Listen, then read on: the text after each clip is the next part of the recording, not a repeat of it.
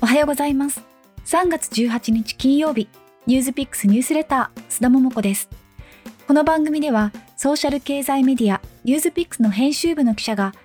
毎朝一つ、今日ご紹介したいニュースを選んで、5分間で解説していきます。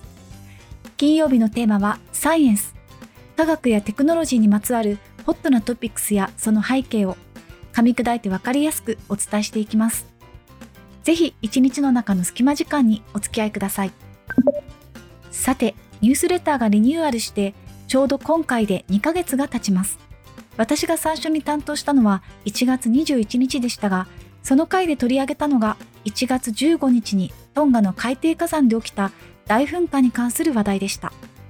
今日はトンガで起きたような巨大な噴火が日本でも起こるのか、その時どんな被害が想定されるのか、というテーマでお話ししたいと思います。トンガの巨大噴火は決して対岸の火事ではない。そう警鐘を鳴らす研究者の一人が神戸大学海洋艇探査センターの辰巳義行客員教授です。ここから先は基本的に辰巳さんへの取材をもとにお話ししていきます。日本とトンガは海を挟んで約8000キロも離れていますが、実は地形で見るととても成り立ちが似ています。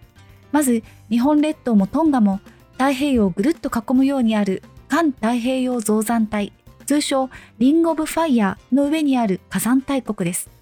さらに地球の表面はプレートと呼ばれる何枚もの岩盤で覆われていて、プレートとプレートの境界で地震や火山噴火が起こりやすいんですが、トンガも日本も海の底のプレート、すなわち海洋プレートが地球の内部に沈み込んでいる場所に位置しています。この海洋プレートは太平洋の底にあるので太平洋プレートという名前がついていますが、年間6センチから10センチという比較的速い速度で沈み込んでいるんですね。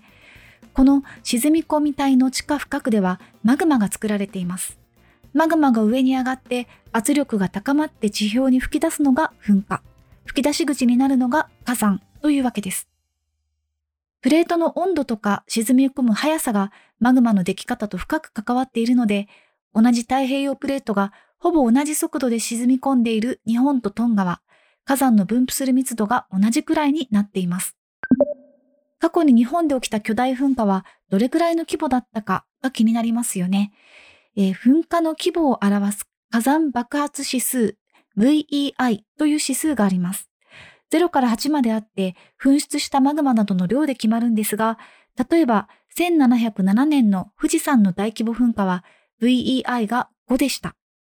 今回のトンガの噴火はまだ分かっていませんが、噴煙の高さなどから6、あるいは6をやや超える程度の噴火だと考えられています。この VEI が7とか8だと超巨大噴火。一般には人類や文明に破局的な影響を与えるという意味で破局的噴火と言われる規模になります。過去12万年間で少なくとも10回の破局的噴火が起きています。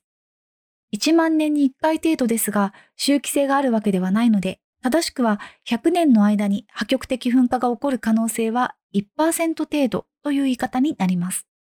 辰巳さんは約3万年前に実際に起きた破局的噴火を参考に、今の日本の九州中部で破局的噴火がもし起きたら、そして東に火山灰が飛ばされたらという場合の被害をシミュレーションしています。それによると、まず火砕流が100キロ程度流出し、そのエリアでは人だけではなく、すべての生命活動が停止してしまいます。噴火から1日経つと、関西地方で約50センチ、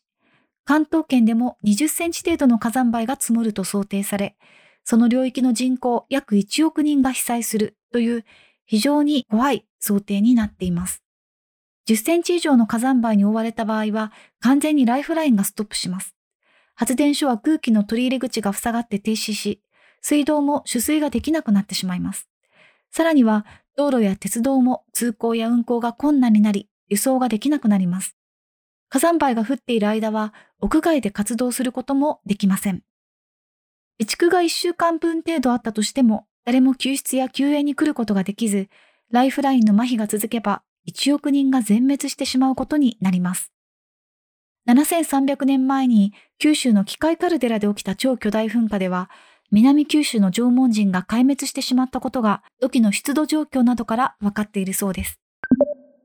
有史以来破局的噴火は起きていないこともあり、残念ながら観測可能な前兆現象があるのかどうかも分かっていません。想定される被害があまりに大きい上に、直近の発生が7300年前と聞くと、なかなか現実に起こり得ると想像するのも難しいのですが、辰巳さんは、どうせ何もできないと諦めるのではなく、少しでも被害を軽減するために、まずは破局的噴火を自然災害として認識することが必要だ、と話しています。より詳しく知りたいなと思われた方は、ニュースピックスのサイエンス連載、ディープな科学で、辰巳さんの詳しいインタビュー記事を載せていますので、ぜひチェックしてみてください。週明けの月曜日は、こういう記者がシリコンバレーの話題をお届けします。どうぞお楽しみに。ニュースピックスニュースレター、須田桃子でした。それでは良い一日を、そして明日からは素敵な週末をお過ごしください。